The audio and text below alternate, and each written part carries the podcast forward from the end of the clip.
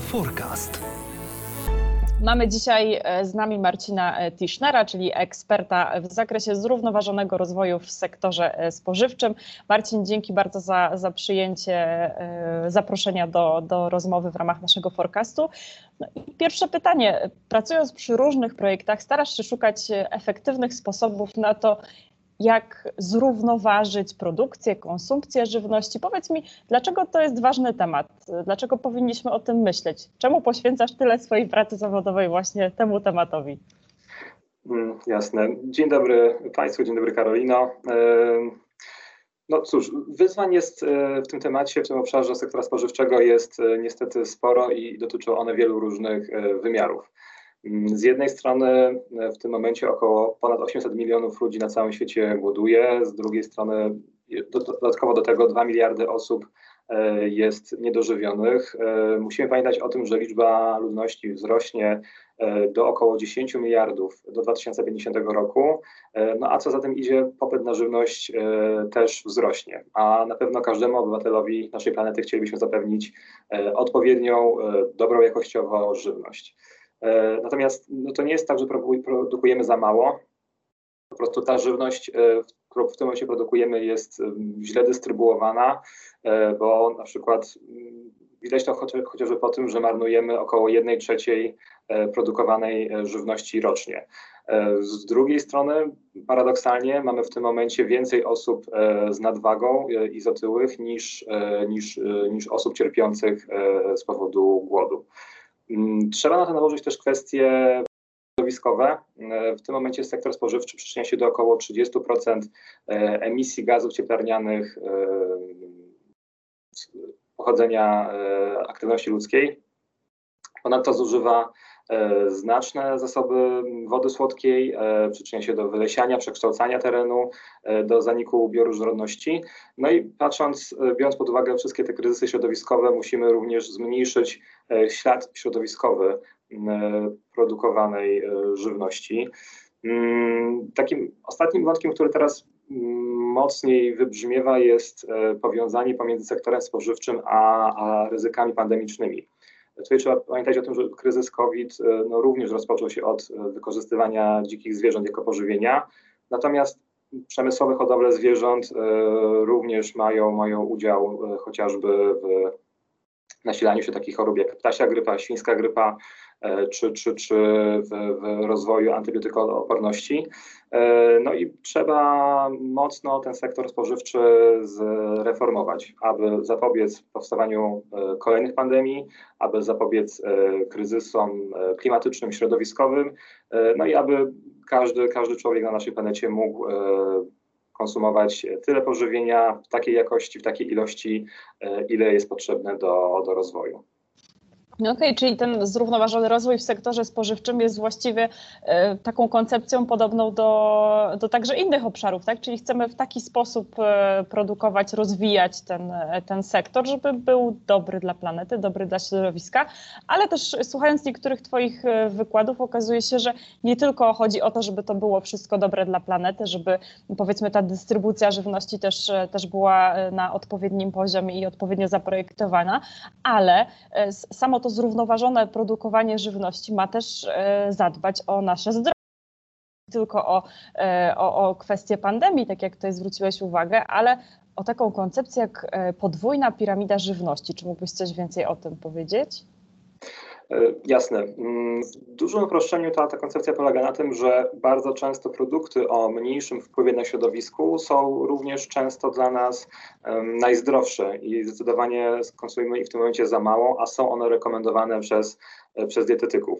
E, w tym momencie wielu z nich ostrzega przed nadmierną konsumpcją mięsa czerwonego, przetworzonego czy słodyczy i no, prawie każdy z tych produktów ma większy ślad środowiskowy niż warzywa, strączki, owoce czy, czy orzechy, nasiona, no, których powinniśmy konsumować zdecydowanie więcej dla naszego zdrowia. Um, więc, więc, więc właśnie, jeśli w tym momencie przeciętny Polak je około 1,5 kg mięsa tygodniowo, Mówi się o tym, że powinniśmy raczej jeść około pół kilograma tygodniowo, e, no to, no to właśnie e, coś, co będzie korzystne też dla środowiska, będzie równie korzystne dla naszego zdrowia. Właśnie, czyli ten, e, ta koncepcja, żeby e, powiedzmy ta przyszłość żywności zawierała jak najmniej e, mięsa, też się często pojawia. Powiedz, jakie trendy tutaj dostrzegasz właśnie na tym polu? Co się dzieje z tą naszą żywnością, że tego mięsa można produkować mniej, czy trzeba? No, jeśli mówimy o, o, o kwestiach środowiskowych czy, czy zdrowotnych, no to zdecydowanie powinniśmy, przynajmniej w Unii Europejskiej i, i, i w, krajach, krajach rozwiniętych, konsumować go, e, go zdecydowanie mniej.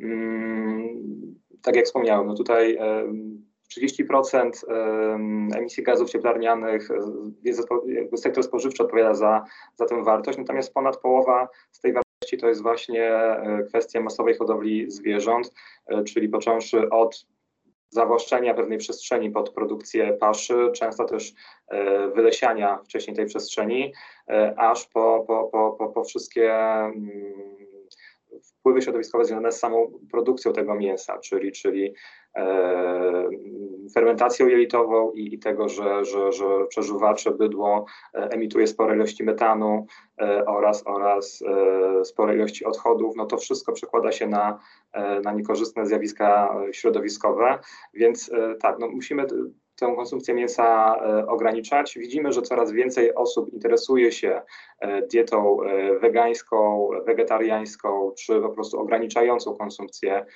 produktów odzwierzęcych. Więc tutaj ta świadomość konsumentów na pewno, na pewno rośnie i coraz więcej z nich interesuje się tym tematem. Czy to się jeszcze przekłada na realny spadek konsumpcji i produkcji mięsa? Ciężko powiedzieć. Widzimy te trendy już w Europie Zachodniej. Zobaczymy, kiedy one również w Polsce będą, będą funkcjonowały. Mm, natomiast z drugiej strony z pomocą przychodzi też technologia e, i, i tutaj bardzo mocno rozwija się rynek roślinnych zamienników, alternatyw do produktów odzwierzęcych, czyli roślinne mięso, wegeburgery, e, roślinne zamienniki nabiału, takie jak chociażby mleka, mleka roślinne, jogurty roślinne, e, czy w tym momencie jeszcze mniej reprezentowany, ale, ale w dalszym ciągu dużym potencjałem rynek roślinnych zamienników, jajek, ryb, który, który właśnie, które, które no ryby też tutaj odgrywają znaczącą rolę w, w, w naszych ekosystemach.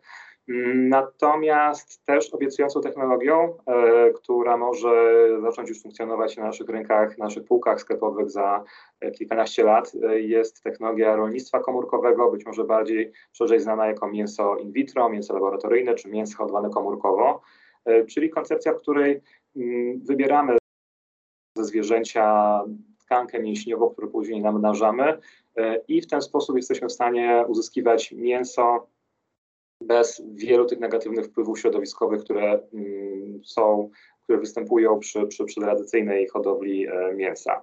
Mm, tego typu alternatywy, zarówno roślinne zamienniki produktów zwierzęcych, jak i produkty rolnictwa komórkowego, e, mają niższy ślad niż produkty odzwierzęce.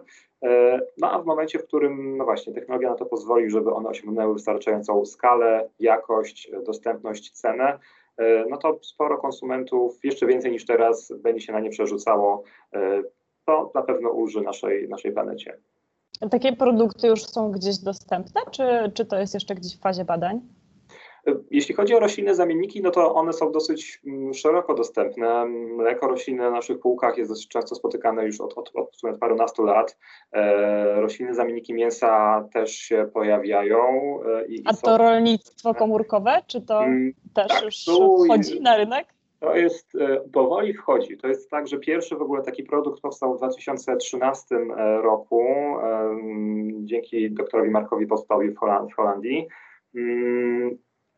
Pierwsza w ogóle moment, w którym on stworzył tego typu produkt, pierwsze takie badanie, pierwszy ten projekt kosztował e, około 300 tysięcy dolarów. E, także to są potężne kwoty. Natomiast w ciągu tych kilku lat e, te ceny zostały obniżone już do kilkudziesięciu dolarów za, za porcję takiego produktu. I w sumie tutaj ciekawostka, dosłownie z zeszłego tygodnia w Izraelu powstał pierwszy, mm, pierwsza restauracja, w której produkty skonsumować jako osoba indywidualna, nie jako badacz, nie jako dziennikarz. Więc y, to się powoli przebija do, y, do, do, do, na rynek. Natomiast y, no, ten proces mhm. do momentu, w którym powiedzmy my, ja jako przeciętny konsument będę mógł spróbować tego typu produkt kupić na, na półce sklepowej, no to jeszcze zajmie kilkanaście lat. Tutaj unijne regulacje E, trochę, trochę przyblokują pewnie ten, ten proces e, rozwijania się tych produktów w Europie. Raczej, raczej rynki azjatyckie czy, czy, czy Stanów Zjednoczonych będzie tym, tym pierwszym, tym pierwszymi, gdzie te, te produkty się pojawią. E, natomiast no, patrząc na, na skalę inwestycji, zainteresowanie, zainteresowanie inwestorów w, w, tę, w tę technologię, może ona w najbliższych latach sporo namieszać na tym rynku mięsa. No na pewno będziemy to, y, to obserwować i, i być może jak taka rewolucja już przyjdzie, to, to kolejny forecast nagramy i, i porozmawiamy o tym, co się, co się zmieniło i czy, czy takie tradycyjne mięso jeszcze w ogóle będzie dostępne. Y, może na chwilę zostawmy tę dyskusję o, o diecie roślinnej, o, o y, włączaniu czy wyłączaniu mięsa do swojej diety, bo powiedzmy sobie, że to chyba jeszcze jest etap indywidualnych decyzji u, u każdego z nas, przynajmniej tutaj w, te, w tej naszej części świata. No ale ten problem, o którym powiedziałeś na początku, czyli marnowanie jedzenia, to już jest e, temat, który każdy z nas powinien gdzieś w swojej moralności i świadomości prze, e, przemyśleć, prze, przedyskutować. E, jak wiesz, nasza wizja tutaj strategiczna Fortum opiera się na koncepcji gospodarki obiegu zamkniętego, czyli właśnie na tym, że odpady z jednego procesu e, można potraktować jako surowce do innego procesu. W naszym przypadku oczywiście zajmujemy się energetyką, więc takim przykładem może być na przykład paliwo z odpadów. A powiedz, jak taka gospodarka obiegu zamkniętego, czy, czy powiedzmy zero waste e, przejawia się właśnie w sektorze, w sektorze spożywczym? Czy, czy masz jakieś swoje ulubione przepisy na dania z resztek, czy, czy to jakoś w ogóle inaczej e, do tego podchodzisz? Jak to wygląda?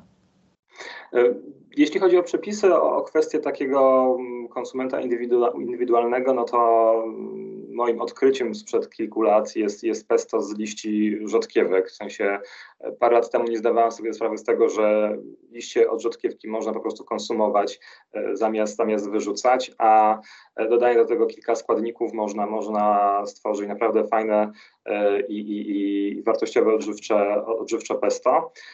Natomiast z perspektywy firm, bardziej takich procesów technologicznych, no to też jest kilka, kilka, znaczy kilka, pewno jest ich dużo więcej, natomiast e, jest kilka ciekawych przykładów, o których może teraz opowiem, czyli kwestia chociażby roślinnych, e, może z mojej branży, roślinnych zamienników na bazie resztek e, poprodukcyjnych.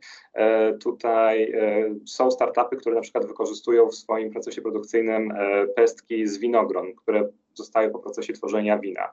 E, są startupy, które mm, wykorzystują taką pulpę z ziaren słonecznika, która, e, która powstaje w wyniku produkcji oleju słonecznikowego. E, są startupy, które przetwarzają resztki ziaren, owsa, orzechów i dodają je do swoich, do swoich produktów, do, do swoich roślinnych zamienników produktów odzwierzęcych. Natomiast z innych branż no, są chociażby, akurat może posłużę się przykładem branży browarniczej, e, piwa z, z, na bazie resztek e, chleba, pieczywa, e, czy chociażby mm, browary, które wykorzystują deszczówkę do produkcji swoich browarów, zamiast mm, wykorzystywać świeżą wodę. Także mm, tego typu przykłady są i, i, i w ramach tego w którym kierunku my jako Unia Europejska będziemy się rozwijali. Na pewno tego typu rozwiązania będą e, bardziej promowane, będą się po prostu bardziej, e, bardziej rozwijały. Jasne, czyli też e, myślę sobie o tym, że oprócz tej kreatywności, którą powinniśmy w sobie obudzić, żeby nie marnować jedzenia, na przykład to, co powiedziałeś o tych liściach rzodkiewki, szczerze mówiąc, mnie pani w warzywniaku zawsze pyta, czy te liście odciąć i ja ochoczo kiwam głową, że tak, żeby nie mieć potem z nimi problemu, a tu się okazuje, że można zrobić naprawdę e, fajne, fajne danie z wykorzystaniem takich potencjalnie odpadu czy, czy resztek, mm, ale Zwracasz też ostatnio w, w, swoich publikacjach dużo uwagi na kwestię dat ważności, czyli nie tylko na to nasze kreatywne podejście do, do, do resztek, e, ale też właśnie na takie regulacje, które no, w jakiś sposób kształtują nasze myślenie o, o żywności, o tym właśnie, kiedy jej ważność się kończy, a kiedy tak naprawdę powinniśmy rzeczywiście coś, coś wyrzucić. Jak, jak ta kwestia teraz wygląda? Co się tu zmienia albo zmieni?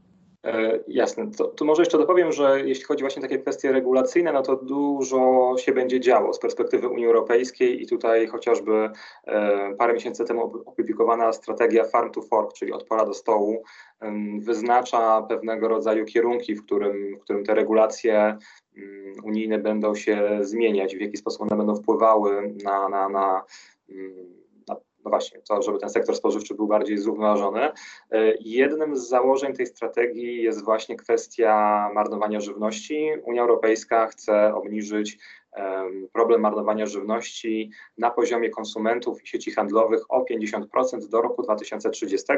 W tym momencie zbierane są dane, które w ogóle pozwalają określić, ile w tym momencie mm, tej żywności marnujemy, w jakich, na jakim etapie łańcucha dostaw to marnowanie się odbywa, jakie są jego przyczyny. E, I właśnie jednym tutaj z takich, takich pomysłów na to, w jaki sposób możemy e, przeciwdziałać marnowaniu żywności jest kwestia oznaczeń e, opakowań.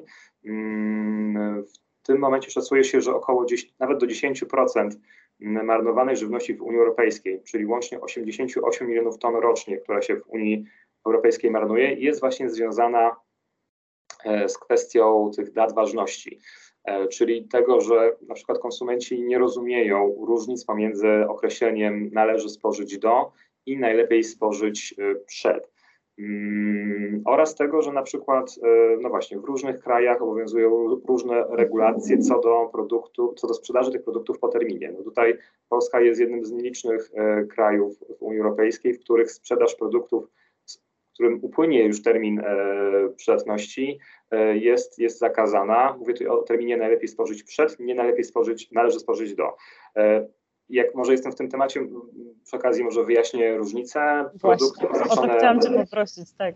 Jasne. Produkty oznaczone datą należy spożyć do, to faktycznie wyznaczają pewnego rodzaju granice bezpieczeństwa konsumpcji tych produktów. Czyli są to zazwyczaj produkty typu nabiał, mięso, gdzie faktycznie spożycie po tym terminie e, może się wiązać dla nas z jakimś niebezpieczeństwem e, zdrowotnym. Natomiast oczywiście to nie jest tak, że jeśli e, produkt jest powiedzmy jogurt jest ważny dzisiaj do północy, to minutę po tej północy nagle staje się niezdatny do spożycia. No tak to nie działa.